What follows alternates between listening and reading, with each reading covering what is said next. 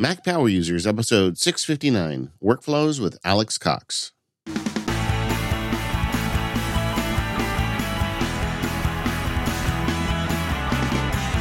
Hello, everyone. This is David Sparks. I am joined by your pal and mine, Mr. Stephen Hackett. How are you, Stephen? David, I'm great. How are you?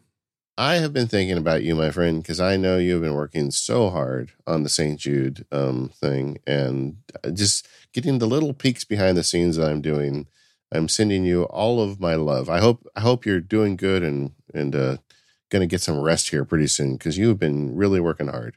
Yeah, the fundraiser has gone super well. As we record this, this is the last episode of MPU that comes out in September, so if you haven't given yet, you want to go to stjude.org/relay, and you can donate. If you work for a company, they probably match funds, and there's a form on that page you can fill out, so the match gets applied to the campaign as well.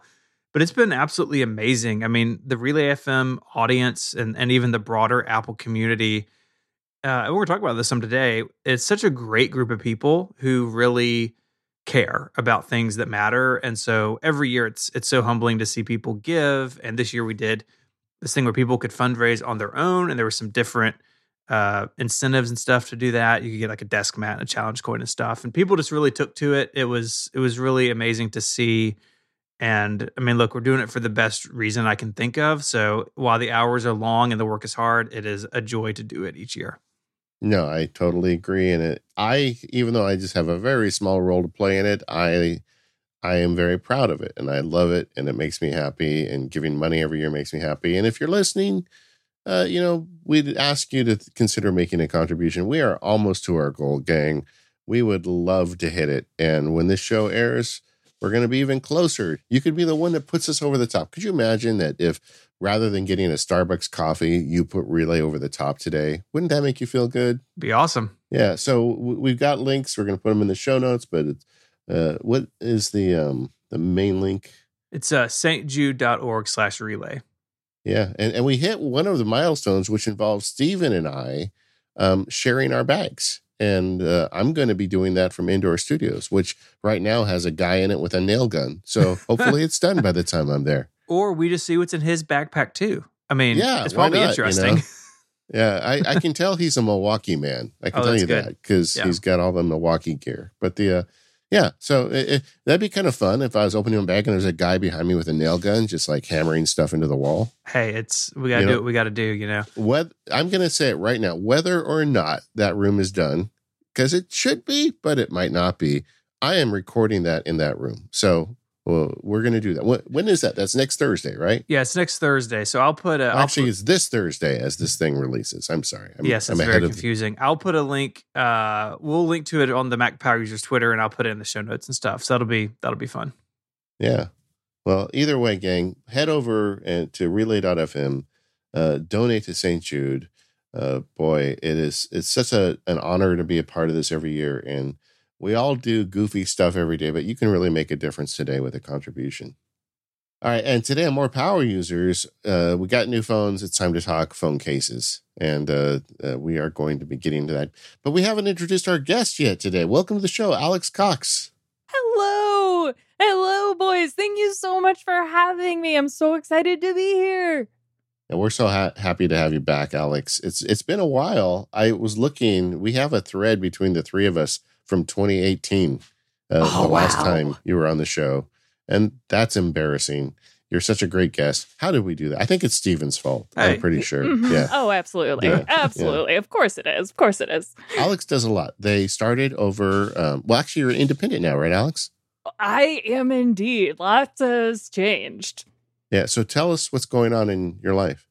Right now, I was about to say technically, but no, officially, I am a completely independent podcaster, and I do some freelance consulting for creating podcasts and believe it or not, some sort of Mac productivity organization stuff, even though compared to this show, like I'm nothing. I'm teaching people like how to use Siri.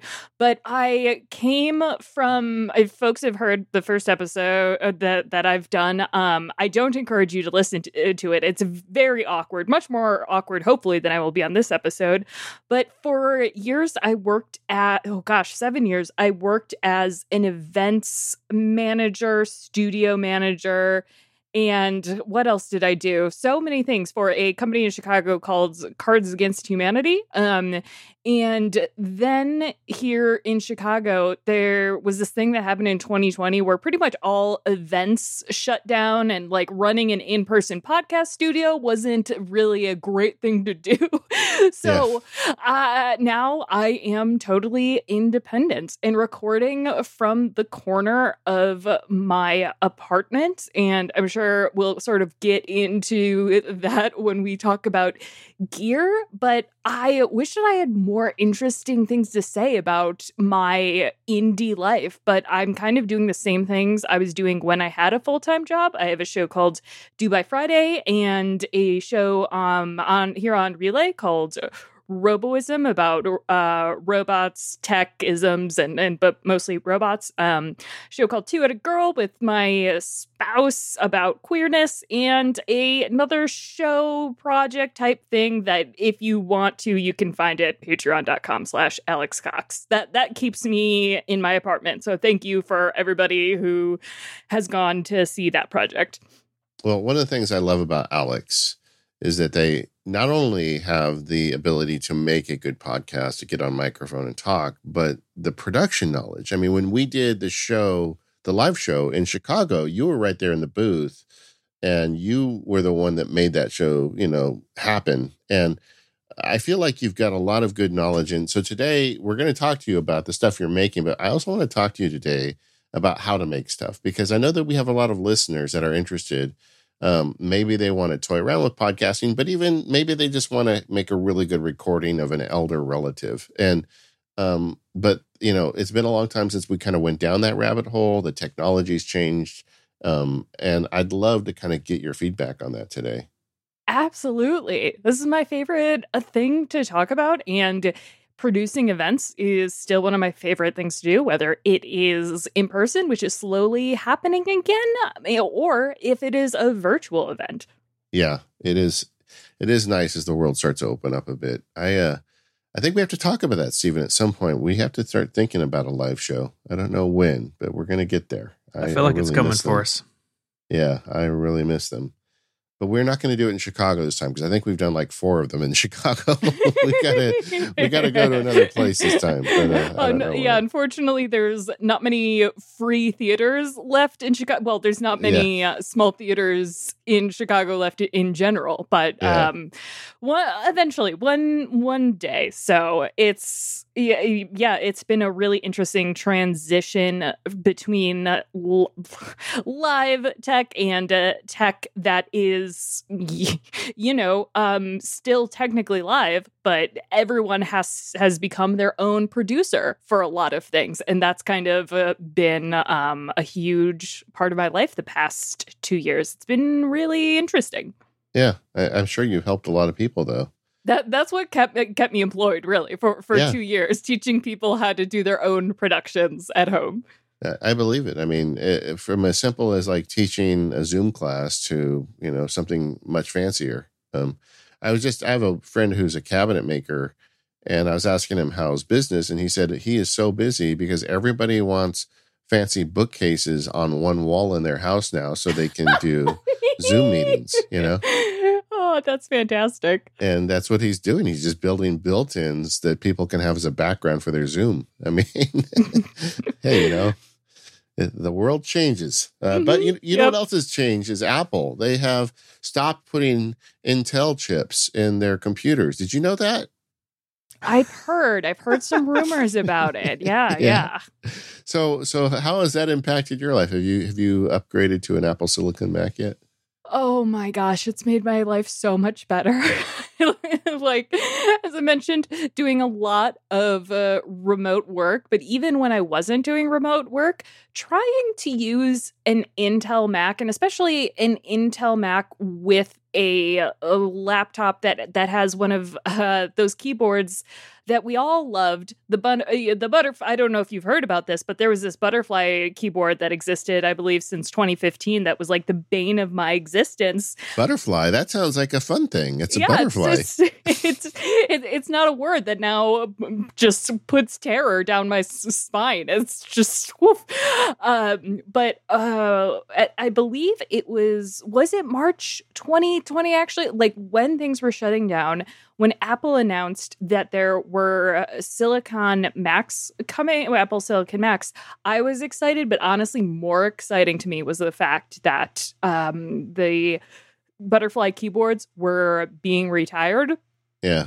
And also that suddenly I could get Apple Silicon Macs for my entire team, and it just...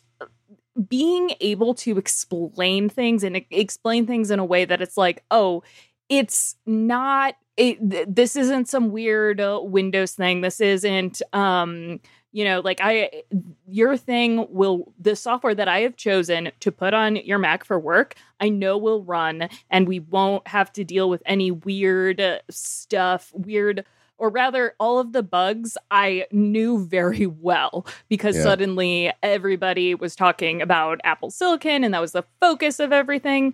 So for a while, I still was on a iMac, or I had an iMac Pro until the 14-inch MacBook Pro came out. And that has changed my life so much for the better. It was the first thing I bought when I went indie.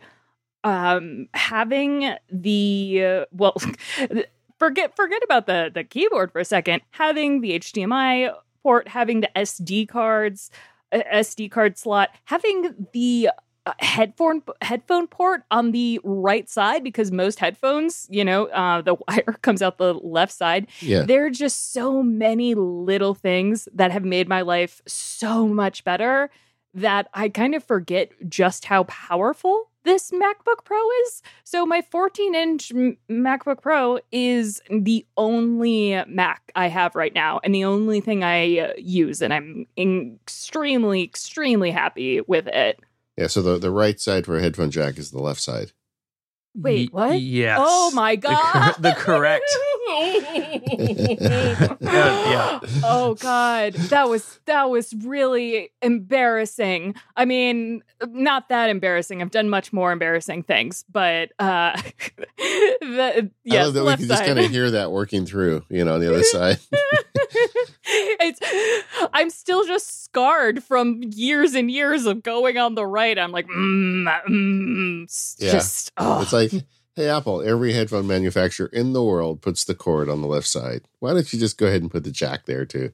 But no, I was thinking, for someone who does as much production as you, the MacBook Pro must have really kind of solved a lot of problems.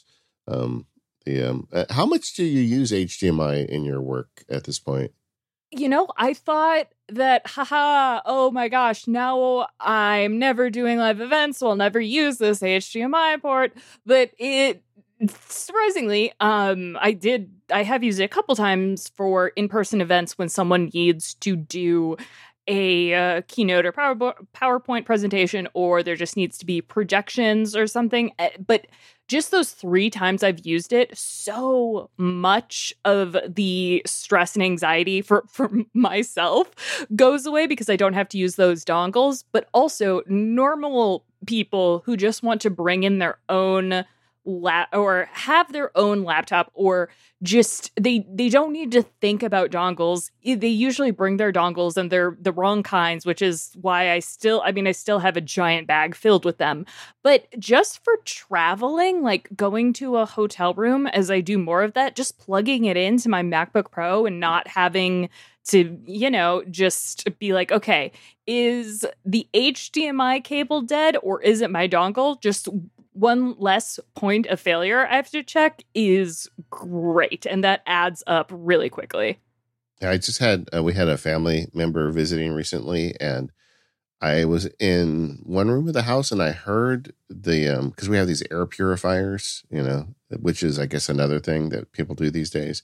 And I'm like, the thing, you know, because it has like an automatic sensor in it. And I thought, oh man, that thing just, you know, sometimes it goes too fast. And I'm like, well, it's too loud. And I went in there, and it was my mother-in-law on her MacBook Air, and I totally forgot that they make noise. Oh, no.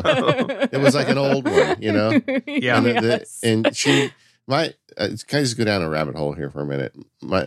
Everybody has one member of their family like this. I love my mother-in-law dearly. She, anytime something pops up on her screen that says, hey, why don't you click OK and give me your social security number? She does it, you know? Oof. So every time she comes to my house, I have to detox her computer. But I hadn't done it yet that time. So I don't know what, you know, bots were running in the background. Maybe she was, you know, looking for Bitcoin or something without knowing it. And, but I could hear the thing blowing across the house. I'm like, oh yeah, that Intel computers made that noise. I forgot about that. I'm so spoiled at this point. Well, it's right there in the name. It's the MacBook Air, you know, you gotta. Yeah. Yeah. So Alex, before you were on an iMac Pro, if I remember correctly, so you just full-time notebook person now? I am a full-time notebook person, and I totally forgot to mention my Studio Display, because it's I am a notebook person, but it is in clamshell mode probably 75% of the time. Did I get the name right? I do not have the XDR. I don't have the, it's a Studio Display, right? Yes, we call things, we call prosumer stuff Studio now, according to Apple, I think. But that has become another part of life that's just so much easier. I did not expect to have an Apple monitor ever again, to be honest. Yeah. And when the MacBook Pro was announced, I was like, oh, cool. I'm just going to be able to plug in my HDMI monitor directly into it. But no, now I have my entire system is just over one Thunderbolt plug, except for my USB-C, my, XLR box, because I've been yelled at too many times to just put that directly into the MacBook Pro. But I think like most people my age happen to, or at least people who aren't total nerds, are now MacBook Pros full time, or any sort of notebook full time as their only computer. But because of the pandemic, they're also using monitors like I am. So it seems to be sort of the default way a lot of folks work. And that used to drive me a little bit bonkers.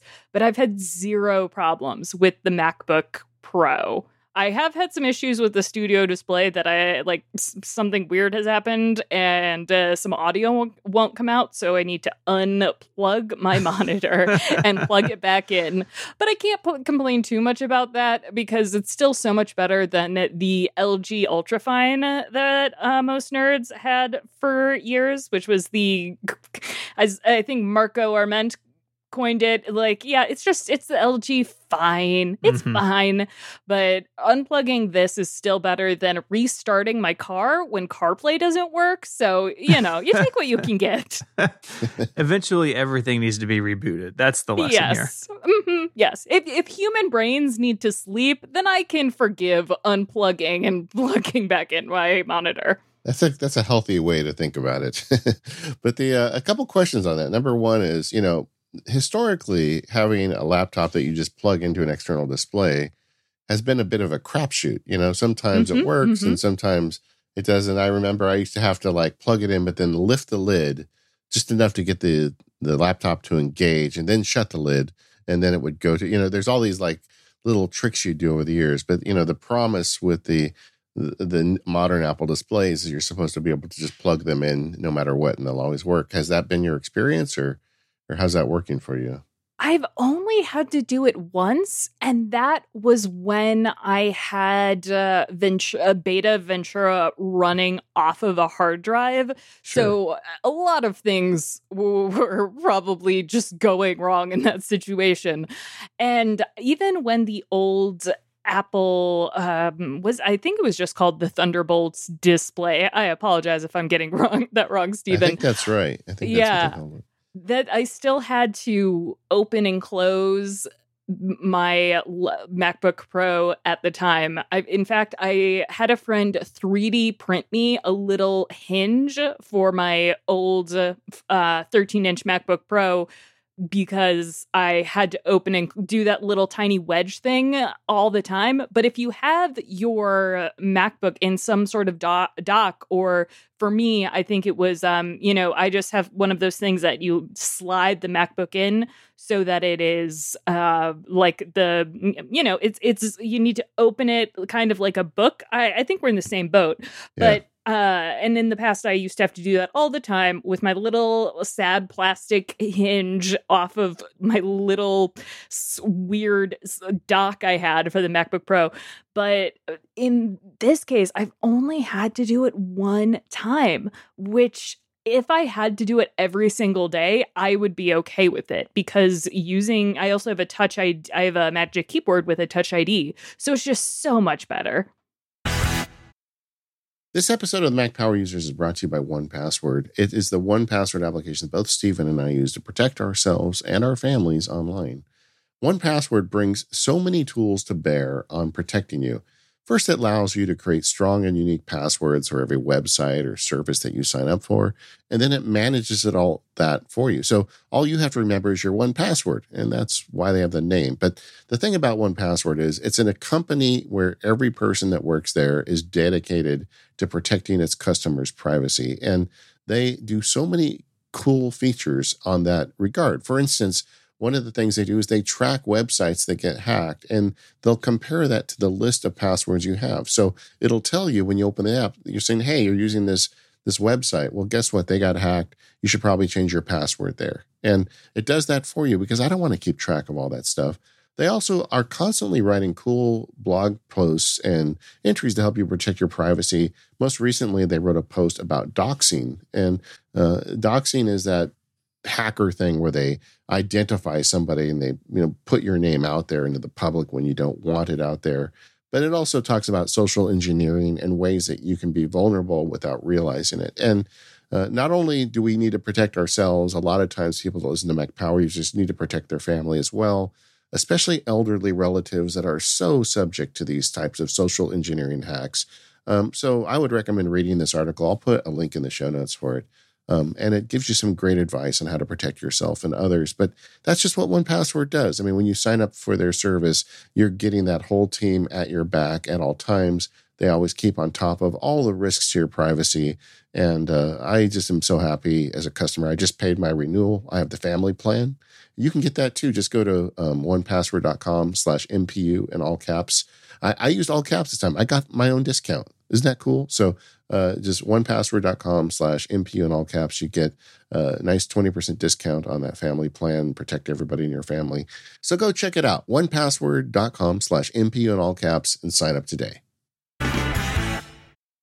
Alex, one question a lot of people have when you're running just off your laptop is storage. Like, how do you deal with like large amounts of storage, backups, things like that? I know you have a lot of media files. I mean, that's your job. And, the laptops don't have the amounts of storage you historically get in a desktop machine. How are you getting around that?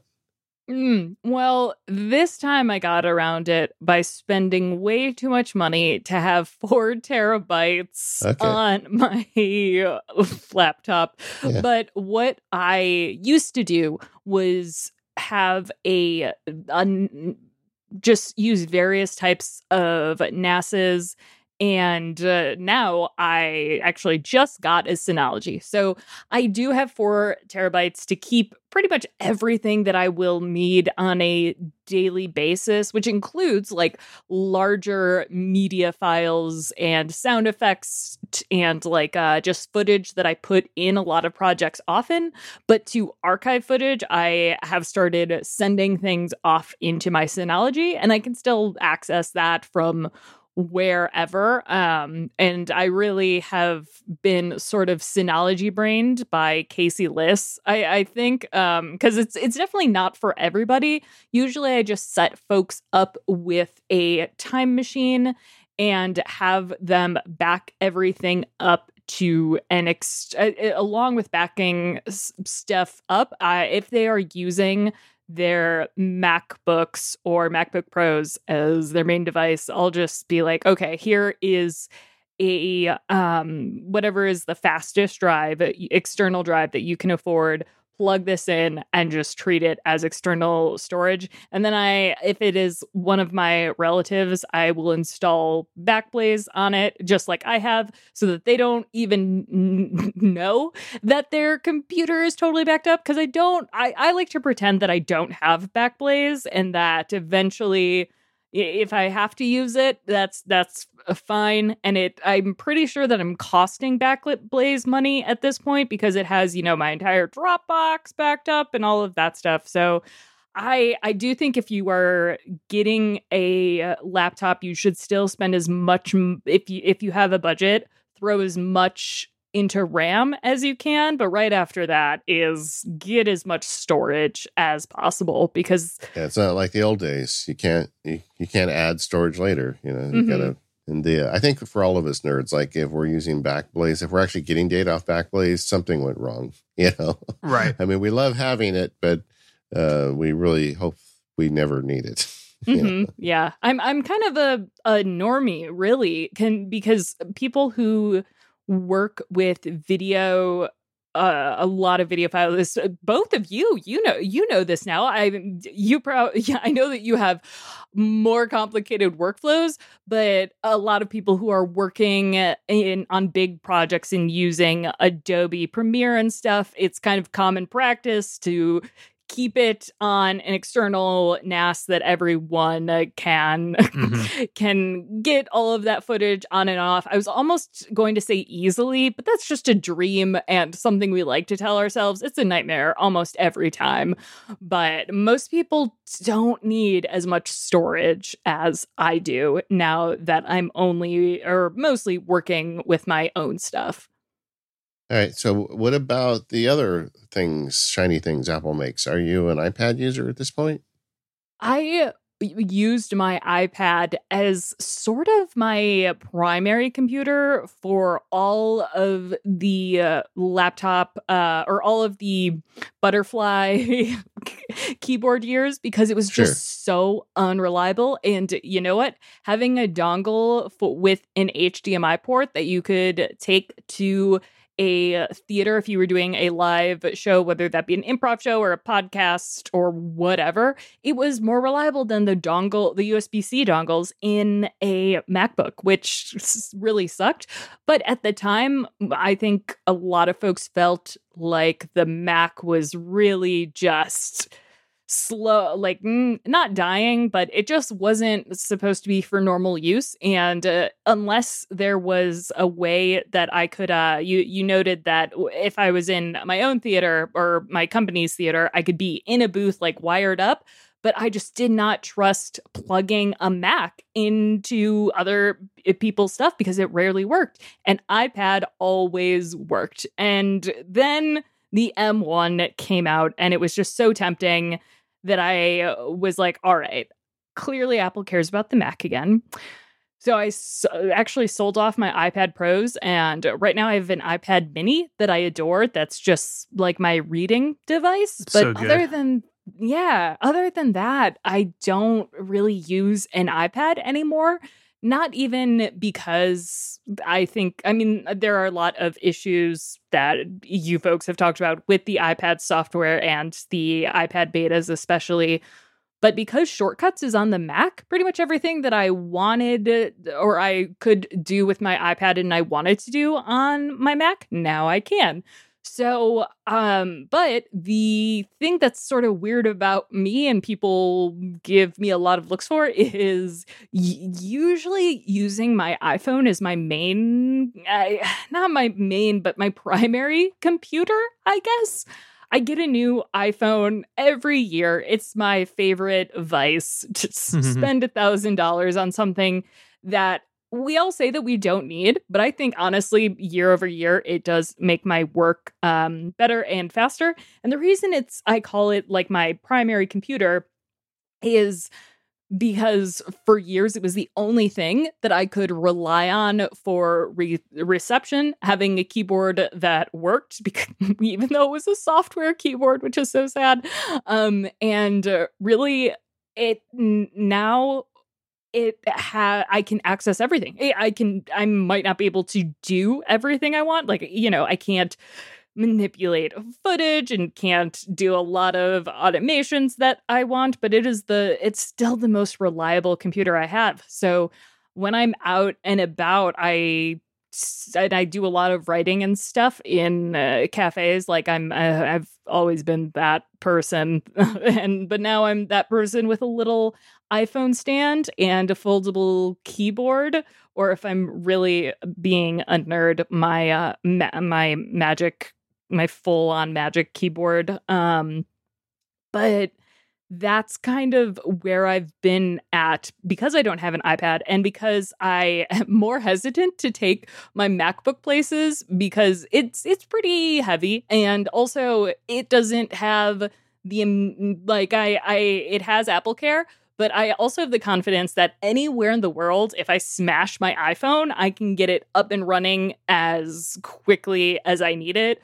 Whereas a Mac, not so much. Does that make any sort of sense? I know that that's like absolutely wild, but I do. I trust my phone more than my laptop, even though Apple Silicon is just fantastic. I mean, I think that's true for a lot of people whose phone is their primary computer or only computer in a lot of places. I mean, I know for me, and you know, other than recording and editing, other than like doing the actual podcasts themselves, like I can run my business from my phone. And there are definitely seasons or times where that is exactly how I do it, right? If I'm traveling or just away from the office, I can do so much with the phone. Now, I have not gone to the lengths of a little iPhone stand and a foldable keyboard, but to your point, you know, the iPhone's pretty ubiquitous. And if something were to happen, you can replace it. I would say, you know, I'm kind of like ranking things in my mind. iPhone with a Bluetooth keyboard is definitely better than taking an iMac or like a desktop PC to a coffee shop. Like those pictures float around every few years.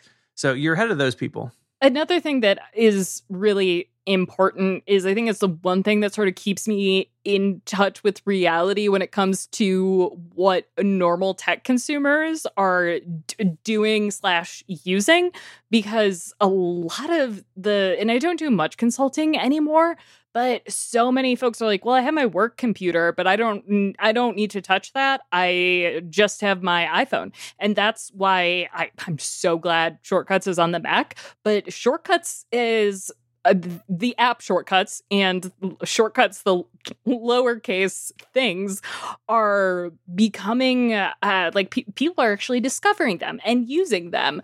So it's also a way to just kind of remind myself when I'm trying to explain a technical issue to somebody, like knowing what their tech vocabulary is, sort of, because, I mean, like I just said, shortcuts, Macs, and Macs, all of the weird names Apple have, it makes things less accessible. So also just using a phone constantly for most of my work, it helps me do tech support as well, even though I don't do it as much.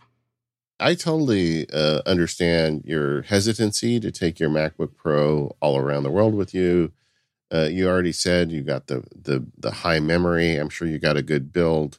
And that's like your precious now. You know, it's like your iMac Pro of yesteryear. And I went through the same thing because I have a MacBook Pro that is really well spec'd, and I get nervous every time I take it out. My solution was to buy a MacBook Air, but, you know, that wasn't probably as wise as what you're doing, just using your phone.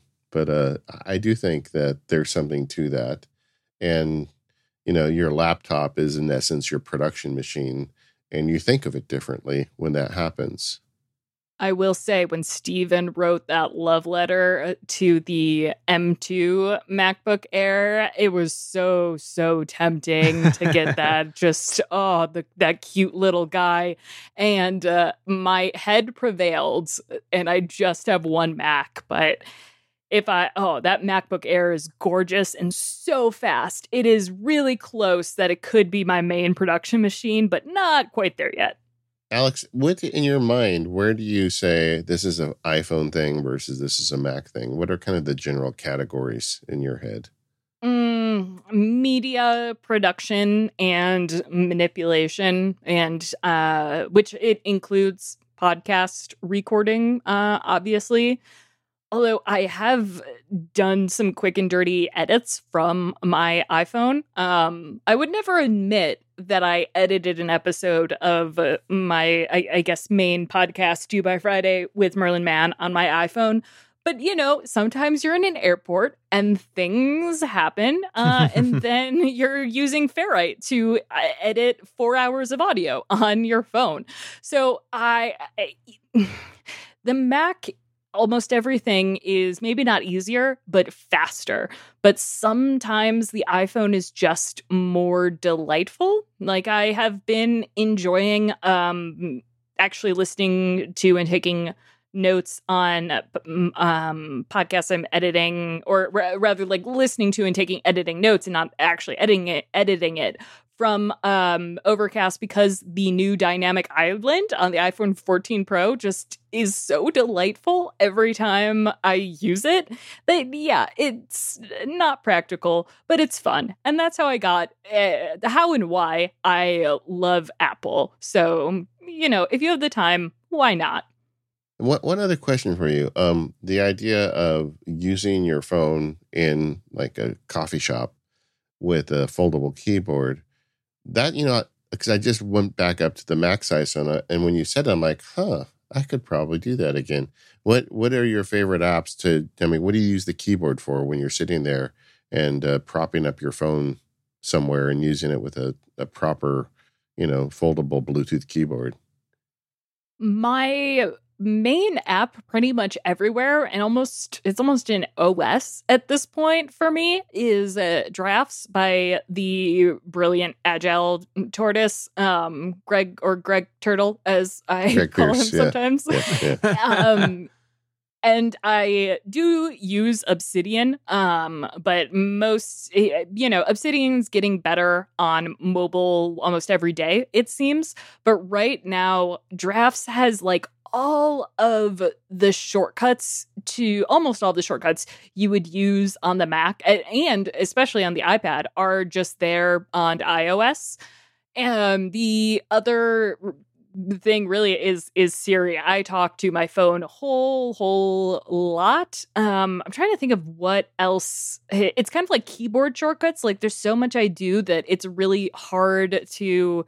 that's why I keep almost everything in Markdown, is because I have just terrible memory, and I keep everything in Obsidian and Drafts so that I can find it quickly and easily through wherever I am.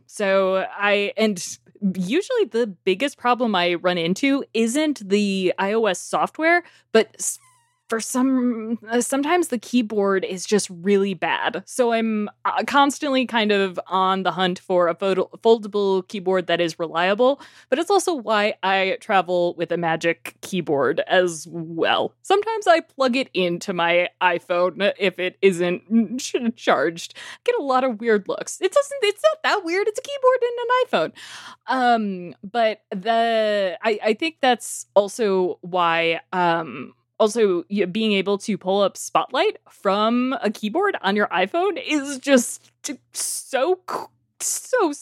It feels like running, like I feel like a kid running Quicksilver again from a iMac DV in like 2005. It's great. Yeah, you know, I will second the nomination for Drafts there, because I love Obsidian too, but I almost never open up my phone because it's just an app that works way better on the Mac, you know, just the way it's made, whereas Drafts is like a beast on the phone. And in terms of keyboards, I would recommend iClever. They've got several. I bought one. I just looked at my Amazon history. I bought it in 2019. The one I have, they don't even make anymore, but it's in two pieces and it folds as opposed to three. You know, some of them fold up into three. This one folds up into two, but it's small enough that it fits in almost any bag.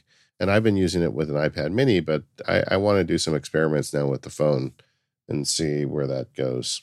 But yeah, they're out there and they're not that expensive. That's a nice thing. Like you can try some of these. This is something I would recommend trying off Amazon with a company that has a return policy. You know, get it, try it for a few days, and you'll know very quickly if it works for you or not. Send it back if it doesn't. That's what I've been doing recently with USB-C foldable keyboards, because I had iClever is great. The main one I'm using right now is a Samsung's portable rechargeable wireless keyboard with stand holder, which is kind of has a weird little hinge that it's a little bit more ergonomic.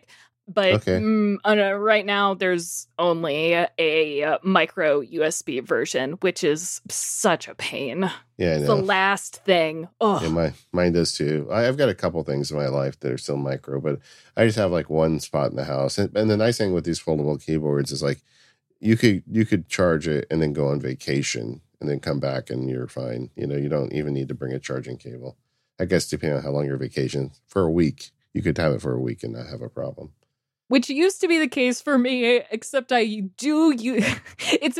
about 3 days for me. And I actually have an automation to for every 3 days a reminder to charge my keyboard, and when that reminder is completed, it just opens Obsidian, because then at least I have 3 days of Obsidian work where all of my images and my Vault is synced up and whatnot. So again, it's pretty slow, but if I need it, at least it's there.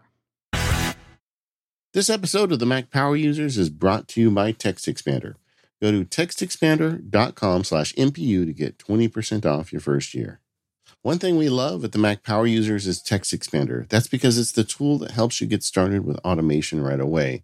If there's anything you type on your computer more than once, you need Text Expander. With Text Expander, you can stop wasting time on repetitive work and make your Mac do the work for you. Text Expander saves you time by activating the things you type regularly with just a few clicks. Both Stephen and I have been using Text Expander for more than a decade. It's just an amazing tool that goes so much farther than any other text replacement tool. With Text Expander, you can have it fill in things like your address and phone number, but you can also have it create emails for you, form letters, customer support requests, whatever it is that you type regularly, you can automate it with Text Expander. Back when I was in the law racket, I used it to fill in contract terms. These days, I use it a lot for customer support requests. Text Expander gives you the ability to insert things like the date and time, or hard-coded keys like the tab key or the return key. It's just so powerful. Also with Text Expander, you can do automation. You can put AppleScript or JavaScript automation right in your Text Expander snippet. There's just no other app that does this kind of thing, and it's super powerful. I always call it the starting point for automation because it's so good to get you started with automating. If you've been interested in making your computer work harder for you so you don't have to, Text Expander is a great way to get started. Just collect anything you type more than once, add it to a Text Expander snippet, and you're off to the races. And then as you learn how to use the application, you can go deeper. Like one of the things I do is emails, where I type in a snippet in the subject line. Text Expander automatically fills in that subject line, then hits the tab key, then uses an AppleScript to grab the name of the recipient, puts that in there, and then types my text for me. It's super powerful and super fast. And that's not all you can do with Text Expander, because they also support Teams. With Text Expander, you can get your team communicating faster so they can focus on what's the most important. The way it works is you set up a Text Expander database of common snippets that your whole team can access. That gets information out of silos and into the hands of everyone that needs to use it. And when you need to make changes, you can make it in the Text Expander cloud, and it automatically populates to everybody else that's on the team. It's really that easy. And Text Expander is available on the Mac, Windows, Chrome, iPhone, and iPad. And best of all, if you're a listener, you get 20% off your first year. Text Expander was the original sponsor of the Mac Power Users, and we will always be appreciative of them for that. If you want to learn more, go to textexpander.com/MPU. Once again, textexpander.com/MPU to get that 20% off your first year and learn more. Thank you, Text Expander, for all of your support of the Mac Power Users. Alex, we've talked a little bit about what you're doing as an independent now. And I'm curious to talk about the tools and apps that you're using to manage that. Let's start with communication. I mean, even though you are indie, you work with a lot of people on a lot of different projects. How do you go about organizing that information, keeping people on track, et cetera? I mean, nothing too wild or original at this point. I wouldn't say I'm flailing, but I'm still getting sort of used to indie life since it's I've been truly independent since I think the beginning of June. Because when you are the IT person for your company, and that company itself is independent, sort of uncoupling all of your business stuff and your personal stuff takes like a month. It was absolutely wild. But right now, my main tools, like most people, are Slack and increasingly Discord, which I feel kind of weird about. I did not have to, but I finally acquiesced and I'm using Todoist instead of OmniFocus for the first time in a while, which OmniFocus used to like totally run my life. And I'm pretty sure when the new version of OmniFocus comes out, I'll switch back because I really, really like it. But I've gotten much more into collaborative tasks and the Kanban or the card view, I think they technically call it, in Obsidian. Todoist has been very helpful for long-term projects that have been starting up. But a lot of what I do is fast-paced, quick conversations before or after a recording or a meeting or something. So that's like the main communication tools are really Slack and Discord and less email, which is awesome. It makes me so happy.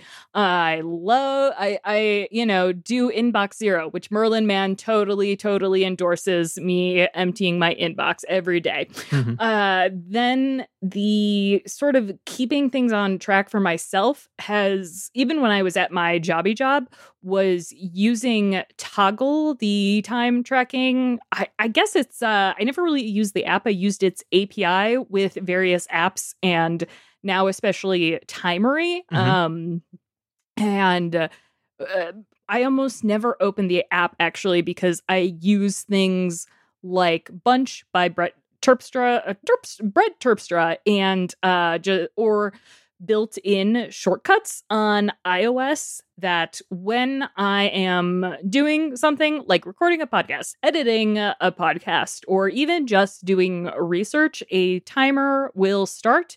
And then about every week I check to make sure I look at my Timery stats to see if I'm kind of on track, or I see, oh, wow, there's a big chunk of time that I did that is unaccounted for. I try to go back and like look at my calendar and see what or if I was doing anything. And it's kind of been, it was illuminating actually, even before I left my job, just seeing how often I was wrong about how long something would take me. And I sort of reversed the rule of I always assume something is going to take me much longer than I think it will. And now I think it will. I actually have become faster at some things. And then I'm like, ooh, free time. Hooray. And I've got more time to tinker. But that also leads to like procrastination. So I'm kind of trying to get a hold on, okay, because I'm not being interrupted with my jobby stuff on after hours, like I have mostly full control of my schedule. How much time do things like, how much time do I actually need to devote to something? So I guess really, once again, time tracking has been the main thing that has kept me sane, really. Like it's the one thing that like really keeps me in touch with reality, because hopefully I think a lot of us get into that flow. And especially I do use a really basic Pomodoro timer that literally looks like a tomato. So I do I don't do it exactly, but I work for 30 minutes, then take 5 minutes off. And then when I get tired, I take a 20-minute break, which is very boring. But another pandemic thing was like learning to listen to my body, and like having a good chair has become the most important thing for me with indie life. It's great. Being 32 is also awesome, but I'm totally prepared for my body to break down at any moment. So part of my productivity now is making sure I take care of my body. Another shortcuts thing is making sure I am hydrated. I don't know. Like I'm trying to, like I said, I hope that I am not flailing, but I'm sort of still treading the indie waters. And I have been lucky enough to do a lot of my own projects when I still had a jobby job without them owning any, any of the IP, any of the creative stuff. So I am just still, I know, David, you've kind of gone through that where you were a full-time lawyer and then a sort of kind of sometimes a lawyer, and now you're just a big Mac boy. So I'm trying to figure out like what am I just fully going to be the big pod boy, or am I going to do more streaming stuff or do more writing stuff? And time tracking and communication with other indie folks is how I'm sort of figuring all of that out. Well, I think that time tracking is one of the smartest things you can do. And it's like magic, because so often we work in this negative feedback loop where we wake up, we're like, well, I'm going to do these 15 things today, and each one of them is only going to take 10 minutes. But we don't really hold ourselves accountable. But when you time track, you actually at the end of the day say, oh, that thing I thought was going to take 15 minutes took 3 hours. And then suddenly the next time you do that thing, you don't say it's going to take 15 minutes. You'll probably, because we're human, you'll say, well, I can do it in an hour and a half. You'll eventually get yourself up to the 3 hours that it actually takes. But once you get there with using the feedback loop of time tracking, you will get there. And you wake up in the morning and say, well, I'm going to do 3 things today. And they're going to be done right, and they're going to take the amount of time that they normally take to do, and I'm going to finish the day feeling great. Because when you say you're going to do 15 things, you're lucky if you do one. But if you say you're going to do 3 things, you may actually do 3 things. And it's just a wonderful technique that it seems unintuitive. And I hear from this all the time because I talk about it on the Focus podcast. People write me, they're like, I don't have time to write down my time, blah, blah, blah, blah. I'm like, yeah, but you know what? Because you don't have time is why you need to do it. And you really do. It's like a investment. It's like putting, a nickel in and getting $10 back. It's so worth it. But you don't know that until you experience it. And it's very hard to like force yourself to try it, because it seems intuitively that it's just a waste, but it's not. I really like what I think Brett Terpstra has said about automation, where, sure, if you put 3 hours into it and over the next 3 years, if you get that 3 hours back, it's probably worth it. But more importantly, for me when I automate something, it's almost like making a checklist of what I need to do. So even if that automation breaks sometime down the line, I can see like, okay, what did this automation do so that I know how to fix it that still makes my life easier and I'm not missing a step? It's hard, but I mean, to kind of go down that rabbit hole, I also think that when you make the automation, then it makes sure that you do it right going forward. Like totally. A couple, like 6 months ago, I rewrote all my automations for podcast planning. And like now I get the right things in the right lists in the right places. And it's easy for me to see what's on deck and everything. Whereas before I felt like I was starting to get in a spot where I was kind of flying by the seat of my pants. And, you know, taking the time sometimes helps. And then in the case of someone like Brett Terpstra, he does something amazing and he saves himself some time, but he saves the world globally time because he puts it out there. And then it really it's exponential. Mm-hmm. One thing I'm really impressed with, Alex, listening to you today is just how much you're saying the word shortcuts and bringing automation. Is shortcuts kind of your automation platform of choice at this point? Definitely. And part of that is the sort of staying in touch with how normal people are using their tech and slowly being able to bring them in using simple shortcuts. Like, hey, this is going to look at it. It's suggesting you can put it on your calendar. Isn't that great? Along with Apple straight up saying shortcuts is the future of automation. Yeah. And for the longest time. Oh, yeah. And I was like, oh, thank God. Like, I know some people did not like hearing that, but at least it was said and at least it's out in the open. It's like when I feel like it was when you are watching a couple and they are, that they're going to get divorced or break up, but they just don't say it. And everyone's holding their breath. And it's like, yep, we're not going to do Automator. AppleScript, it's not going anywhere, but we're like, hey kids, we still love you. It's not your fault, but we're going to go with shortcuts. Mm-hmm. And Automator's moving out. I think in the case of AppleScript, it's like, hey kids, it'd be a lot of work to get rid of you, so we're going to keep you around. We're going to keep you here until you're 18. Let me add on that point, though. I have heard from Apple people, there is a bunch of the backend at Apple that's running on AppleScript. If they got rid of AppleScript, I think the whole company would break down.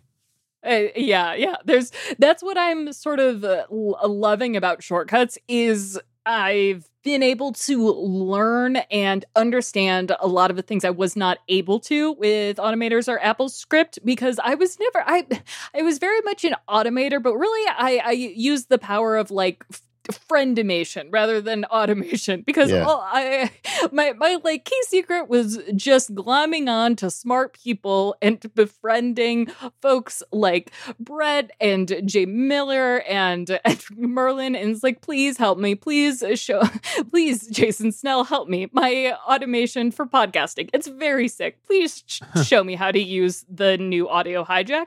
And it just becomes better all around because someone like me who I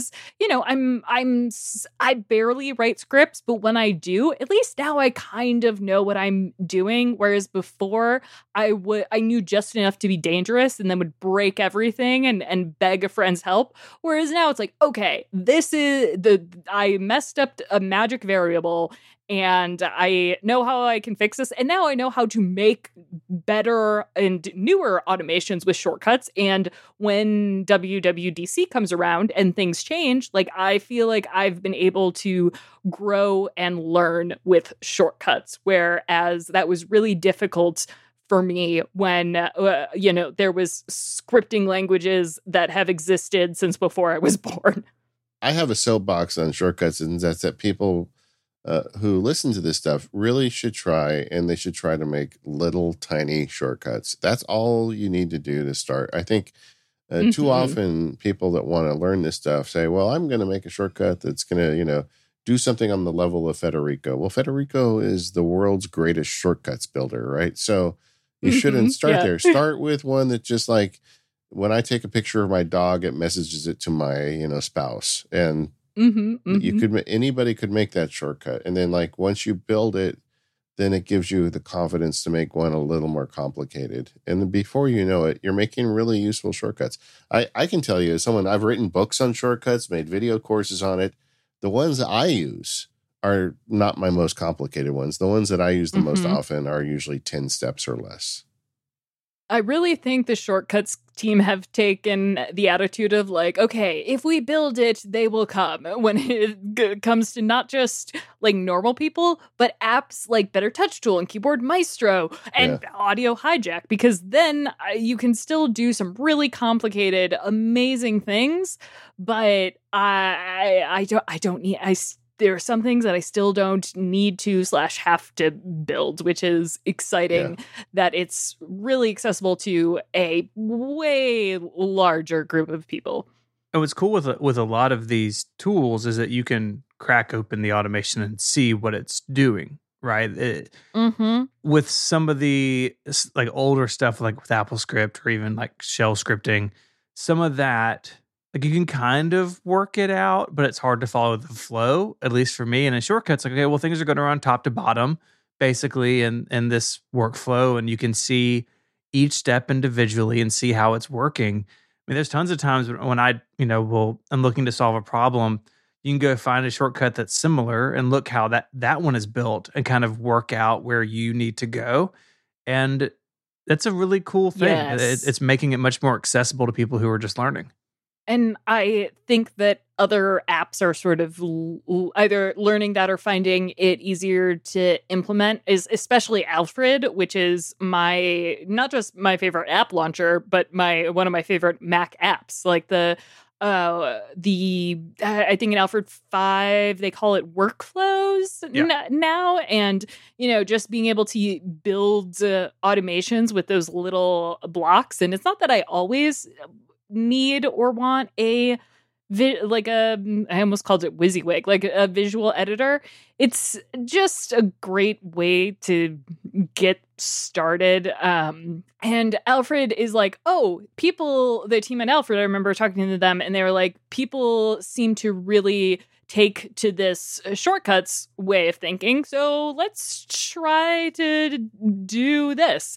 And, Stephen, like you said, like if there's this one part I don't understand, like I'm still learning regular expressions. It's, you know, where to go to fix something, hopefully.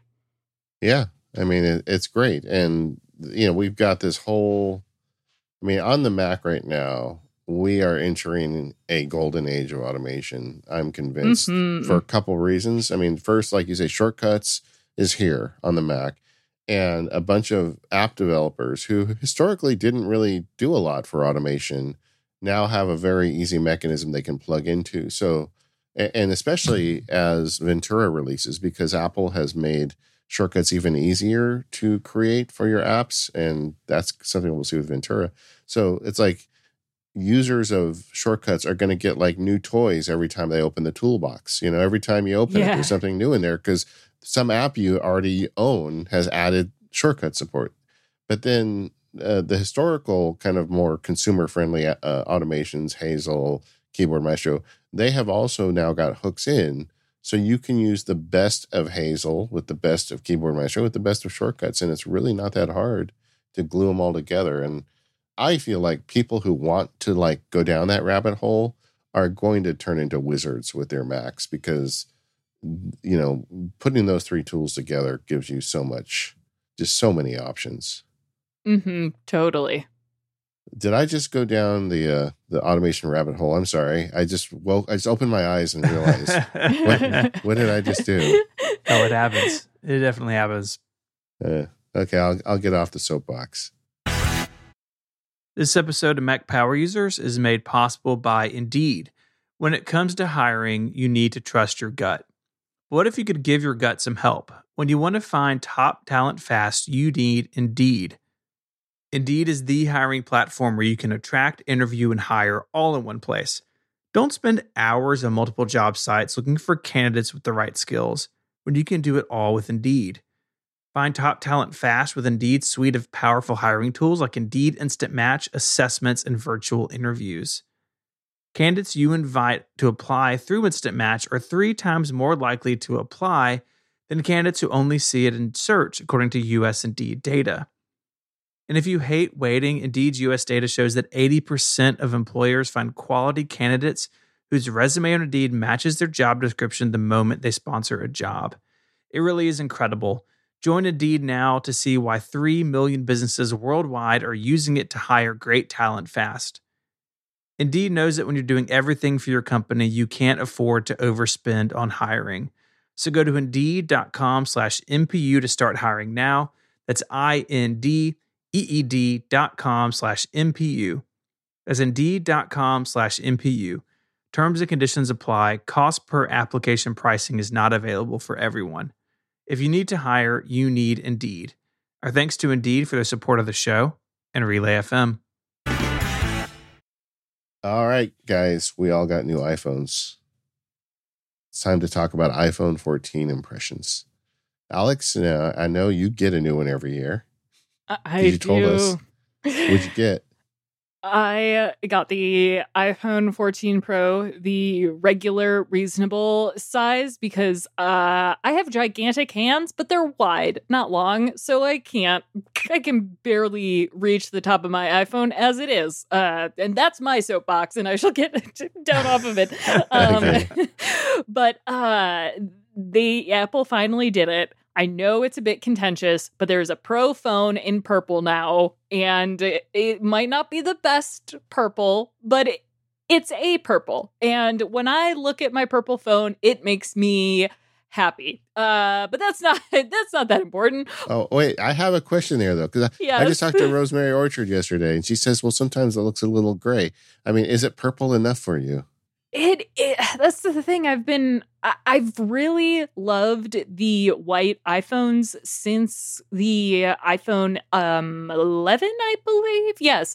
And that, I mean, or I believe the iPhone 12. That's when I think the white really started to pop, and it's just gotten better every year. Just the silver accents are very, very pretty. But seeing that amazing the lavender on the regular iPhone, I was like, dang. And the thing with this purple iPhone is, sure, sometimes it looks a little gray, but it's better than the weird poop color that all of the black or slate or space gray or whatever the iPhone Pros have. Those have been.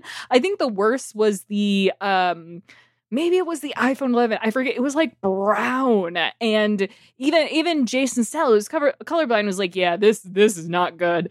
So I am like, "Okay, it's not the best purple, but it's a Pro phone. We take what we can get. The tiniest bit of whimsy, I will just eat it up." Yeah, I know, it's funny because I think I talk about this too much on the show, but I think Apple is so dropping the ball with colors because, like, they put out a gray purple and everybody's losing their mind over it. Yeah. Imagine if they'd put out like a regular purple and an orange one and a red one. And like, just like, what if they had really just like embraced the colors like they did with the iMac last year? I mean, I just feel like. Exactly. Oh, gosh. It's like, we're all like thankful. It's like, well, it's pretty gray, but we still love it, Mm-hmm. Yeah. It feels a little bit like the U.S. COVID response of like, okay, it's pretty bad, but just please give me a vaccine. Yes, I know that it's things are really bad, but yes, sure, I will take what I can get. Healthcare for free, yes, please, God, donate to St. Jude. Everybody, they provide services for free, and I almost. I know folks at Apple listen to a lot of feedback from all of you professional Apple nerds, and I hope they're slowly being like, okay, people will spend money on the colors. People like them. Sure, maybe there will be an Apple color czar at some point. Yeah. I wonder if I don't like being the person who's like, I wonder if Steve was there, or but yeah. I colors have gotten better since Mr. Ive have left the company. So who knows? We're getting there. Yeah, I mean, it's really hard to put a specific person on it because I think it's a pretty big company. But I like in my Mac Sparky Labs, one of the members' wives insisted on getting the iPhone Pro this year. She's never had it before, but they had a purple one, so she wanted it. And it just seems to me like such a no-brainer. But, you know, I'd love to hear an explanation from Apple why they're so muted with the Pro phones, but and all their Pro stuff. It just seems like, I mean, you could still make a black and gray and white one. Sure. But, you know, I mean, they used to make like 10 different color iPods, which sold at much lower volumes, and they were able to manage that. I just feel like, come on, man. But anyway, enough on colors. I want to talk about eSIM. I was worried about it. Boy. It turned out to be no problem for me. My phone said, hey, I see that, you know, because I put my old phone next to it and it was doing that pairing thing. Says, the new phone said, I don't have a slot, but I have an eSIM. Is it okay if I grab your phone number from your old phone? I said, sure. And then 2 minutes later, it was working. And I thought that was going to be way more difficult. But how was your experience with that, Stephen and Alex? Yep, mine was smooth. I did the direct transfer. So not even iCloud backup or restore. And basically just one of those steps in the beginning was like, exactly what you said. Hey, you need to move to an eSIM. Do you want to do it? And it was really easy. It took a couple of minutes on my end, but it went through, and I've had absolutely no problems since. I do find it a little funny. Some of the teardowns are up for people taking apart these phones, and the US phones just have basically an empty space where the SIM tray used to be, because they are still shipping physical SIM cards. Right. in phones around the world. Just US phones are eSIM only, so they don't want to make, I guess, two different hardware designs. You know what they should have done with that? What they should have done is they should have put a headphone jack in there, but not put a port. You know, like just put it in there. No, just put it inside the phone where the eSIM would be, but not put the hole in the side. So just when the teardowns, just to say, we could have if we wanted. So the people are like buying custom drill bits to, you know, access the headphone port. But mine went well. The direct transfer, I've done it several years in a row now, and it takes a long time. I mean, I set mine up to run overnight, and I think last time I looked at my phone before going to sleep, I was like, I have 4 hours left, and I assume it took all 4 hours, but it was really seamless, and all of your stuff basically is there. I haven't really found anything major that I have to log back into other than the YouTube app, but that's not a big deal. You know, Slack and Discord and iMessage, everything just kind of comes right over. And to me, it's the most seamless way to move between phones. I mean, it's not the fastest, but it's definitely the most thorough. And mine has been a pretty smooth migration this time. How about you, Alex? Okay. So, I think I should say, much like with the purple phone, I'm an outlier because my two favorite colors are gray and purple, so it's a perfect mix for me. I also might be one of the last people on the original iPhone unlimited data plan from AT&T. So I cannot pair my my phone cannot be a hotspot. It basically it does not have it has like the AT&T fake 5G, but they will have to pry this data plan from my cold dead hands, and I thought, because I was like, oh no, I'm always able to just swap the physical SIM, and I have not been in an AT&T store in decades because they always want me to upgrade a plan. And I'm like, no, I'm going to pay my $30 a month for this plan until I die. But so I was like, okay, yes, transfer eSIM, sure, okay, all right. And I was like, is this the time? And it took 30 minutes. But now it seems to work all right. But I have no idea what I would do if I had to transfer. I'm very worried about what's going to happen next year. And I think eSIMs are great. They're secure. It's absolutely the way to go. But I have a feeling I'm going to start paying $60 for a phone plan in a year or two. And it doesn't make me happy. And if, God forbid, I ever need to use an Android phone, I don't really know how that's going to work out. But I will say, honestly, I've been playing with eSIMs, and I don't know why I'm complaining about paying too much for a phone plan, because now I do have I have currently a British phone number, and it's just lives in my phone digitally. So I've been switching between my eSIMs, and it's been pretty cool, except for iMessage. iMessage has kind of broken, and people are like, who the heck is this? Because my I don't know. An Apple ID, it seems like, works great with multiple emails, but not so much with multiple phone numbers.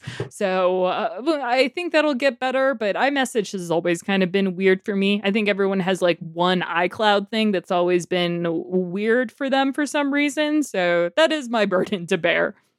Well, I mean, they probably have a board somewhere up at AT&T and says Alex Cox is. And it has one of those like signs that's still on the old plan.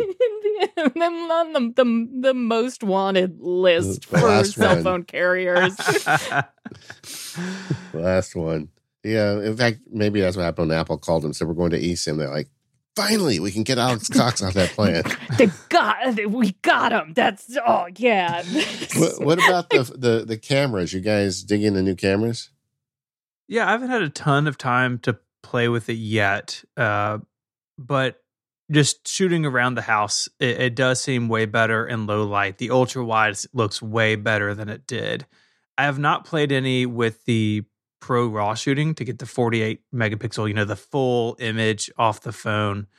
But the pixel binning, which they're doing, so you shoot the 48 megapixel, but you just get a 12 megapixel image after the fact. Like, those look better than ever, and it's really astonishing to me. To go back even a few years, so like, the 10S or the 11, and you can really see the difference between then and now. And so if you're, coming from an older phone, a camera is always a good reason to update. But I've been impressed with it so far. Yeah, I did the trip. We went to Disneyland the other night. My second daughter, went off to college, so now we are empty nesters officially. And we were just looking at each other like, oh man, what does this mean? And I said, well, why don't we just go have dinner at Disneyland? And she's like, yeah, let's do that. So we went. And, but I had this new phone, and I started doing the stress test. You know how Austin Mann like goes into the wilderness, like, where you need like really good boots and, like a helicopter. I go to Disneyland to test my camera. But we went in, and the stress test for me is like a couple things. Like, you go into what they call dark rides, which are rides that have very little lighting, but they do have sometimes, lit characters. It's like a stage, like riding through a stage. We went through the Little Mermaid ride, and I turned off the long exposure, and I went in and took some images, and they actually came out really good. There's a noticeable difference. Ultra wide camera, way better. I mean, I don't know how Apple comes up with the numbers that is 3 times better in low light, but it's better. Although I did get some vignetting. I'm going to do a post or a video or something with all these photos once I get a chance the next few days. But the vignetting showed up in ultra wide, but overall it looks really good. The three times lens looks worse to me because the other two look so much better, if that makes sense. And we've got the return of the 2X where they crop on the sensor. And that looks really good. And I know a lot of people think this too, but 2X feels a bit more usable than 3X. So I was glad that that's come back on the Pros. Yeah, and I was worried about that because what they're doing is, you've got a 48 megapixel sensor, which is bigger than the old 12 megapixel sensor. But when you're only taking the middle 12 megapixels, the actual sensor got smaller, I think, for a 12 megapixel only picture, So I was thinking, well, this isn't going to look any good, and it actually looks really good. And I'm sure there's a lot of stuff they're doing on the chip to make it look good, but the 2X looks better than I expected. And the biggest disappointment for me was activity mode, because I really want to shoot a lot of video. And I do a lot of video stuff with my phone. And I really like that idea of that stabilization. Well, I will say that I've always been very happy with the video stabilization on the iPhone out of the box. It's pretty good already. And this is supposed to be like next level.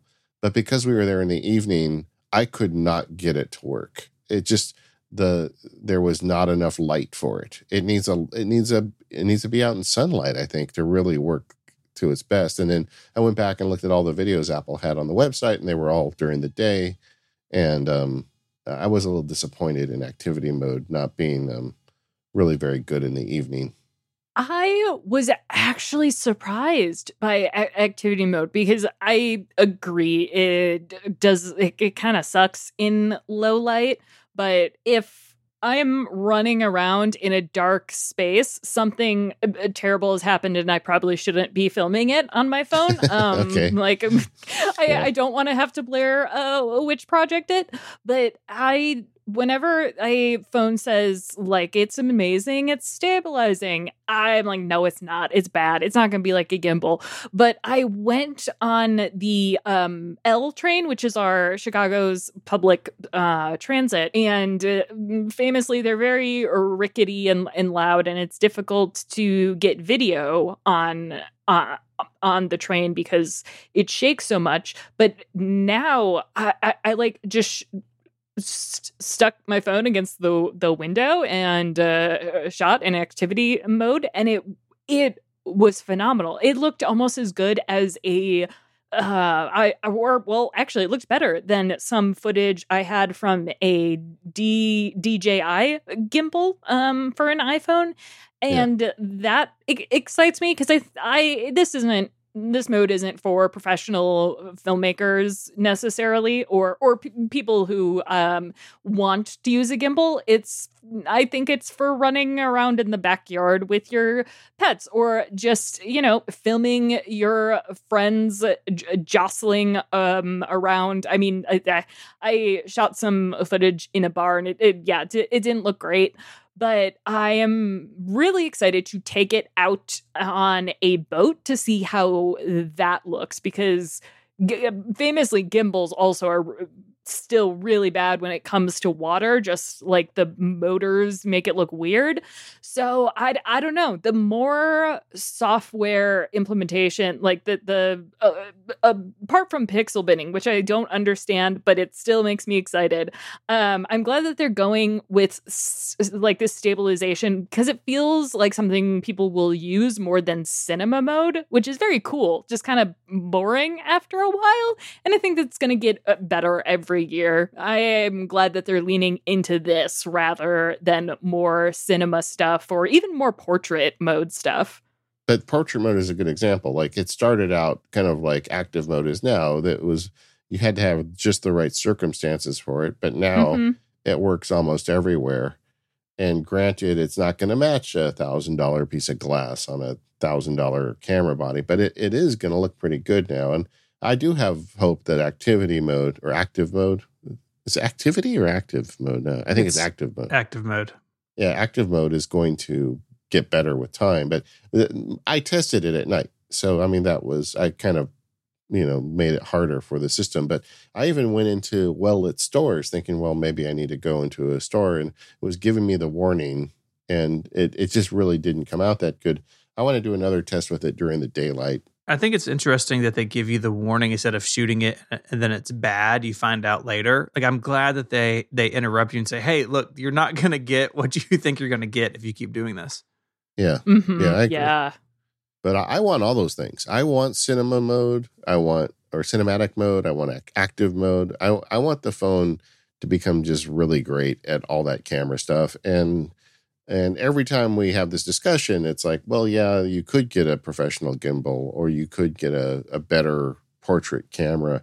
But, the one in your pocket is your phone. And most people, very few people, less than 1% of the people are going to buy that stuff. So let's give everybody else something cool. Mm-hmm. Mm-hmm. Have either of you tried the there isn't a way to activate it, right? But have you noticed the brighter screen outside? Because I have been loving that. Yeah, agreed. It's great. You know, brighter is better. If you were to play a lot of video games outside, like I do, maybe sort of, and it doesn't really run the battery down as much as I thought. Unlike maybe always on mode, which I'm still do they have a name for it? Always Retina or something? It's another name I can't remember. I think it's just always on screen. Are you guys seeing? Because I've heard a couple people now say that they think the battery life is worse, and I haven't noticed it at all. Any terms of battery life loss with the always on screen. Have either of you seen that? Mine seems pretty much on par with my previous phone. Now, just today, as we're recording this, Apple in a support document noted that the haptic keyboard may impact your battery life. I guess because it's hitting that Taptic engine all the time. Up, but I don't know about the always on display. I call shenanigans. Yeah. Oh, all right. Maybe that's it. Taptic engine. Too much power. We made it too powerful. But I will say I did not anticipate the days it would take me to get used to the always on display. You know, my phone's been set up now for 3 days, and I feel like I'm just now kind of getting rid of sort of the panic when I look over and see my phone screen. It's like, oh no, it didn't go to sleep. It's very strange. I have the same thing. Yeah, it's really weird looking down and seeing your phone. I think the thing that gets you is that it's like because they also added your wallpaper. Mm-hmm. You know, so you look down and you see, well, wait, why is my phone on? You know, because we're so used to looking at your phone being on, thinking, oh no, I'm killing my battery. What's going on? And but you know, I feel like this too shall pass. You'll get used to it. I already love the status board effect of it. Having it up and, you know, seeing notifications. Like I've got a special one because I have a focus mode for podcasting. And right now it tells me the temperature in the room and the time in Memphis, you know? So it's like, it's great. It just gives me the information I need. I think it's interesting that they went the route that they did where you really do see the wallpaper. You know, a lot of Android phones that have always on display, it's basically black and then they light up where the time and, you know, whatever else they're showing you, the weather, that sort of thing. And Apple, I think, wanted to go further than that. And I do like it. And I pretty much have settled into it. I know some people have complained about the display being on when they're trying to go to bed. If you use a sleep focus mode, it will completely shut the screen off. And you don't have to tie that to like their bedtime reminder sleep tracking system. You can just have a focus mode for sleep that comes on at a set time. And so I was already using that. So that really hasn't been a big issue for me. Yeah, and then they also turn the screen off if you're using CarPlay, which is something they've done for a long time, where like there was this, I don't know, remember when it was, but at some point in the past, there was a keynote slide like WWDC. And it's like, we have this really new UI for driving in the car. And it was an iPhone with a blank screen because they're talking about CarPlay. Like it's kind of funny, but also it's a good thing. You know, the display should be off when it's connected to a car. It's off if it's in your pocket, if you put it face down on a table. So they're doing things to make it make sense. Where okay, it's screen up. Someone may be looking at me. Leave it on all the time, but it definitely takes some getting used to it. It kind of always looking back at you. I think I'm kind of being silly with the battery life stuff. I don't think it actually drains it too much. I understand why folks wouldn't like it, but I think the reason I do like it is because, like David, I have focus modes, so it does feel a little status boardy. I didn't even think of it like that, but I know that widgets are going to get better as the years go on. So while this is a first step, I'm still finding it pretty useful. Yeah, I just want to learn to get more out of it, honestly. I'm still figuring it out. You know, the changes to focus modes with iOS 16 plus this, as I expected, I like it and I think it's cool. And I do think all of the people talking about the sky is falling over the fact that this thing is disturbing to them. I think if you just give it a few days, you'll get used to it. And if you want to go back, you can. There is a toggle to turn off the always on display. I would like to see some more flexibility there. Like, would it be possible for the screen to go black except the widgets? Like, what if I don't want my wallpaper all the time, but I do want to see the other things? There's some more customization, I think, that could be done there. But overall, like, I'm just so surprised at how it changes how the iPhone feels. Because like when you touch it or you pick it up, the wallpaper kind of comes back to life, right? The color comes back in, the screen brightens a little bit. And it just makes it feel more organic in a way that I didn't really anticipate, but I think is really fun and playful. And those are words that people have used to describe the Dynamic Island. But I think it goes for the lock screen too, to be honest. Yeah, I think they're kind of, they work together in that regard. And while we're on the topic, what do you think of the Dynamic Island now that you're using it? I love the Dynamic Island. I think it is the most interesting thing Apple has done in years. And I haven't read a lot of reviews, but I think people have pointed out how like brilliant it is that they are hiding the previously what would be was the notch, like they're turning it into a feature. And I think that this UI could become I think it's going to inform how we use not just our phones, but whatever sort of heads-up display could come in the future. Even if like an Apple headset never exists, the Dynamic Island is another way that Apple or iOS is unique. And I hope that the way that it, oh gosh, the name is so silly, but like dynamic is the perfect way to describe it. It's just so lively. And whenever I didn't notice this until yesterday, but when you are like, let's say I pop into Overcast and then I swipe up to go back to the home screen, I noticed that if like I was just, I like my iPhone is also my most expensive fidget toy. So if I like would flip it to the side, it kind of like the page would, I don't know, kind of like go to the right and then get sucked up by the Dynamic Island. Mm-hmm. And it's just so cute. I love it.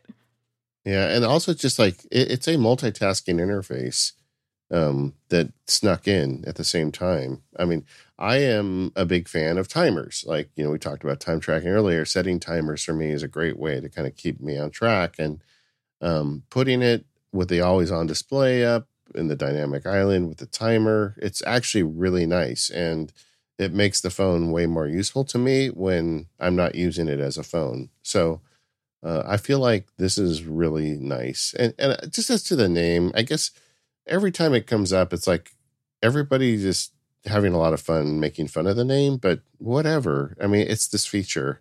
Well, I'm going to continue to call it Dynamic Island because that's what they call it, but it's just a really great feature. And I got thinking, like, this is something I'm going to get so used to that at some point they're going to figure out how to put the camera under the screen, and I'm going to miss this, you know? Is this something that's just going to pop out of nowhere once they get a screen that doesn't need a notch? I don't know, but I am like 100% in. I think the term island is going to become just part of how we describe certain parts of software in the future, or at least I hope. It could be another touch bar or, RIP 3D Touch. Oh, I loved it. But like right now I'm just playing with the island, poking it and just having that feedback. Yeah, now I'm like, okay, yeah, this is definitely what kills my battery. But it's I can see Android take I think it's fine when Android takes iOS steals stuff from Android all the time, but just another interesting way we're able to see information in an unobtrusive way and able to control what information we see at any given time really excites me. It's like pull to refresh. You use it once, you're like, okay, this is the way it should be. Absolutely. Right. Mm-hmm. And now you're going to see this everywhere on other platforms. And I speaking of other platforms, I want to see this on the iPad. You know, maybe it'll have to be the next version of the hardware. I mean, there's a rumored announcement next month, but I'd love to see what they could do with this idea on an iPad. Really, really well. Listen, if haptics or ever came to the iPad, I think I would just sprint back to iPad OS because, boy, I love haptics. I mean, we haven't even talked about that, but the haptic keyboard, even on the beta, was fabulous. So yeah. I mean, I think Stephen knows I get a little bit slap happy when it comes to possible virtual displays, but I don't know. It seems like this is something that we're going to get used to really quickly, and Apple's really kind of pushing the haptics on us, and I'm so excited. I have no interesting words to describe it other than excitement. And just for people who are listening and not aware, with the new version of iOS 16, you can turn on a switch that gives you a haptic feedback when you tap on the keyboard, you know. And this is something that has been on Android for a while, but it hasn't been on the iPhone. And like you, I turned it on in beta and never turned it off. I love it. I like the feeling of tapping on the keyboard and getting a physical, like, tactile response.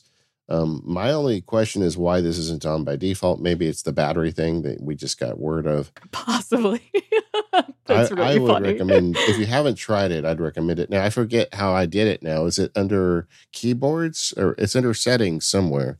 But if somebody's listening, where do they go? Yeah, maybe sound and haptics. But it is interesting. I mean, and Alex, I think you're right. Like, I could see a world in which we do have this theoretical Apple AR, VR, whatever. Like, maybe this island is sort of the home base for that, right? And it's kind of contains all of your things and they come and go as they're needed. It really is interesting. It would be a shame if all this work went into it and it didn't show up somewhere else. You know, the iPad never had a notch because it has bezels still thick enough, which you need on the iPad, right? Because you got your thumb has to go somewhere to hide that stuff, right? So they never need to contend with the notch. But I could see something like this coming to the iPad. Maybe it's not even, you know, in the center. You know, maybe it's up in a corner somewhere. I don't know. But I do think that there's a lot of work that went into this. And it does make me wonder about what the future of it is. And surely it's not just something that we're going to have for a few years until they can get rid of the cutout completely and they go to an all-display phone. Like, this feels like they're building towards something bigger than just, oh, we wanted to change the notch, and so we added some software around it to make it fancy. What about on the Mac? We do have a notch on the Mac. Could you see something like this being on a future version of Mac OS? Yeah, I have a little bit more trouble kind of understanding what it would be adding, because you have the dock and we have the menu bar already. So I don't know what that would bring to the Mac experience that isn't viable in another way, but who knows? I mean, with Notification Center and on Mac OS, I think they're still just trying to figure all of that out. And I'm still using very Mac-y Mac apps for my notifications and stuff, and I rarely open Control Center. Is that is what it's called, right? My gosh. You can tell that I have not done consulting in a couple months because I'm like, what should I call these things? But I don't know. As the Mac gets more iOS and iPad OS features, it also makes me hopeful for maybe more physical controls on the Mac. I mean, they tried with the touch bar, but this could be another thing that I'm imagining, but I have the the inaccessibility features on the iPhone. You know, you've got you can either do the double tap or triple tap to run a shortcut, and I have that to just pull up a draft so I can just quickly take a note, and it feels more responsive on the iPhone 14 Pro. That could be wishful thinking, but I'm going to choose to believe that they made the motor better, or that I dropped my previous phone too many times and having one that's fresh is just making it work more. Who's to say? This episode of the Mac Power Users is brought to you by ZocDoc. Go to ZocDoc.com/MPU and find the right doctor right now with ZocDoc. You can sign up for free. ZocDoc makes it easy to find quality doctors in your network and in your neighborhood. Plus, with real, verified patient reviews, you can find the right doctor for you. ZocDoc is a free app that shows you doctors who are patient-reviewed, take your insurance, and are available when you need them. You can find every specialist under the sun with ZocDoc, whether you're trying to straighten those teeth, fix an achy back, or get that mole checked out, or anything else. ZocDoc has you covered. The mobile app is as easy as ordering a ride to a restaurant or getting delivery to your house. Search, find, and book doctors with just a few taps. With ZocDoc, you can find and review local doctors, read verified patient reviews from real people who made real appointments. Now, when you walk into that doctor's office, you're all set to see someone from in your network who gets you. So find the doctor that's right for you and book an appointment in person or remotely, and that works on your schedule. Every month, millions of people use ZocDoc. It's their go-to whenever they need to find and book a quality doctor.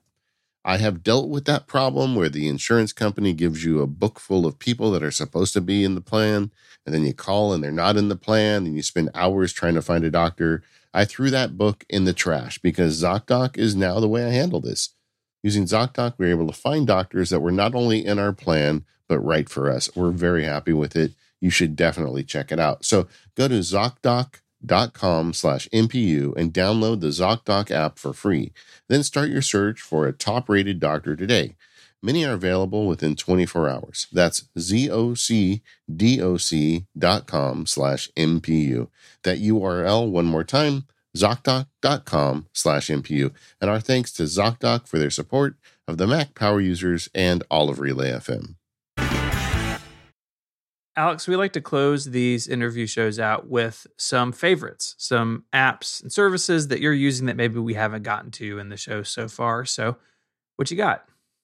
My current obsession is a blogging platform slash engine. I don't even really know what you would call it. But it is blot.im. It is a way to publish your blog via either Dropbox, which is what I use, GitHub, or Google Drive. And the way that you push out a post is literally, you can, I literally will drop a Markdown file into a folder and bam, there is a blog post. And you can do a lot of fancy things with, if you want to, you know, use any sort of basically, it works with anything. I know a lot of people use VS Code. I've been after I just figured out you can just drag and drop. I have switched to Ulysses, but it also, you can push like everything you want to publish into a draft mode that looks exactly the same. So all of the metadata is already there. You don't like the CMS is Dropbox, which, I mean, I'm still using Dropbox despite all of the weirdness over the years. And it also, because it just uses the file system, it works great with shortcuts. So my friend Jeff Perry built me a shortcut to put in images because that was kind of just tripping me up because Ulysses doesn't really handle images. And I'm just playing with it more and more. And like, you can also get a bunch of YAML files in there, which I don't fully yet understand, but love. It is just such a simple way to get stuff up on the internet. It is $5 a month and like $20 a year, which is fantastic. And I don't know. I'm falling in love with blogging again, just in general, as, you know, more and more of my favorite publishing platforms end up being controlled by algorithms. I just keep sliding back into getting things via RSS, because it's, you know, it's just I have the same file of the XML file, I think, from Google Reader from years and years and years ago, and I just end up bringing that into various RSS readers and Blot works so well with RSS too, and you can choose to do like the old school thing where you only show part of the blog, or you can do the whole part of the post, or you can do the whole thing. It's fantastic. I'm also using a Safari extension called Tabitha, which is a way to get all of your tabs via Markdown links. And the reason that Tabitha is different, though, is you can literally do all of your tabs. So when I am doing a podcast, I typically am, opening up a bunch of tabs for show notes, but instead of getting each individual, I do have a shortcut to just get the Markdown link, but you can just choose to get all of the tabs via Markdown, and it makes a pretty list, and it has saved me a bunch of time. I've noticed that my time tracking for making show notes has gone down since I started using Tabitha. Yeah, so let me just say, I had never heard of this. And we saw it before we started recording, and I have already installed it. I am sold. What a great idea! Yeah. So if you work on the internet and you need to get a list of web pages, you need to try this. It's $3. Yeah, it's one of those things that has already paid for. It's already my time is my most precious resource. This is not a new thought for your listeners, but I think it's already paid for itself. And the last product is I would say it's a service, maybe not an app, but it is the MagSafe pop socket adapter. And I guess I'll talk about that more in More Power Users when we discuss iPhone cases. But if you are living the MagSafe lifestyle like I do, but you also have a weird hand shape that makes using a phone difficult unless you have a pop socket, it is the way to go, because it's very easy to pull it off, but it also I have not had any issues with this pop socket falling off, and I used to sort of roll my own pop socket and just get put a pop socket on a round magnet, which was not a good idea. A couple screens got shattered in the process, but MagSafe, the official MagSafe pop socket, is awesome. Well, those are good picks, and man, Tabitha is great. Where are you blogging? I didn't know you were blogging. Again, where should people go to read what you're doing with Blot? People should go to patreon.com/AlexCox. Okay, that's where it is. I will send you where I'll send you guys where I am blogging. But listen to Do By Friday and my anxieties around blogging, but I love it, and I'm getting back into writing. Oh, Grammarly. That is my real third software pick. Grammarly has been a lot of fun to use lately. Yeah, I'm a fan too. Stephen, you use Grammarly as well, right? I do. So I have it in Safari as an extension. I have it in Chrome as well. Kind of bounce between the two browsers right now. I don't have the native Mac app enabled where it's shows up in every text field on Mac OS, but anytime I write an article, I'll paste it into Grammarly and do a pass and make sure that everything's good. I don't always do what it suggests. There's Grammarly kind of has a point of view sometimes I don't like. Absolutely. It loves commas. Man. It does, but it's amazing for capturing errors in, especially in syntax. If you have a complex sentence and you've accidentally, misplaced something, it'll be like, hey, what about this or that? So it is an awesome tool for anyone who writes on the web. Yeah, I agree. I don't use the app either. I find the app is slow too. It's much faster just to use it in a browser. But it's a good one. Well, Alex, I'm so glad that you were able to come back and share with us today and all the cool stuff you're up to. And I feel like you're going to have great success with your new indie life as you start to sort things out. You always make me laugh, Alex, because you're like, well, I'm not figuring things out. But then you proceed to explain how you've written shortcuts to solve the tiniest of problems, and you're tracking time. And I'm on to you, Alex Cox. I'm on to you. So, gang, if you want to go see more of the stuff Alex is doing, we're going to put all the stuff in the show notes. But Do By Friday with Merlin Mann, one of my favorite people on the internet, and just a great podcast. Roboism on Relay FM, Two-Headed Girl at transistor.fm, and the Patreon, which we were just talking about. You can go check that out too. Anywhere else people should go, Alex?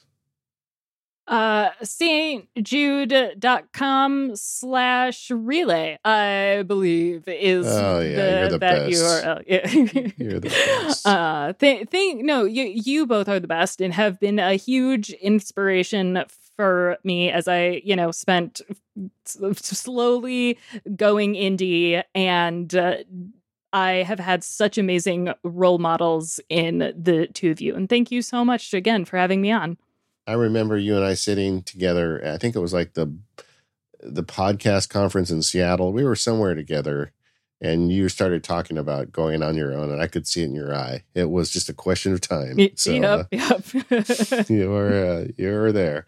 All right. Thanks again to our sponsors, 1Password, Text Expander, Indeed, and ZocDoc. We'll see you next time.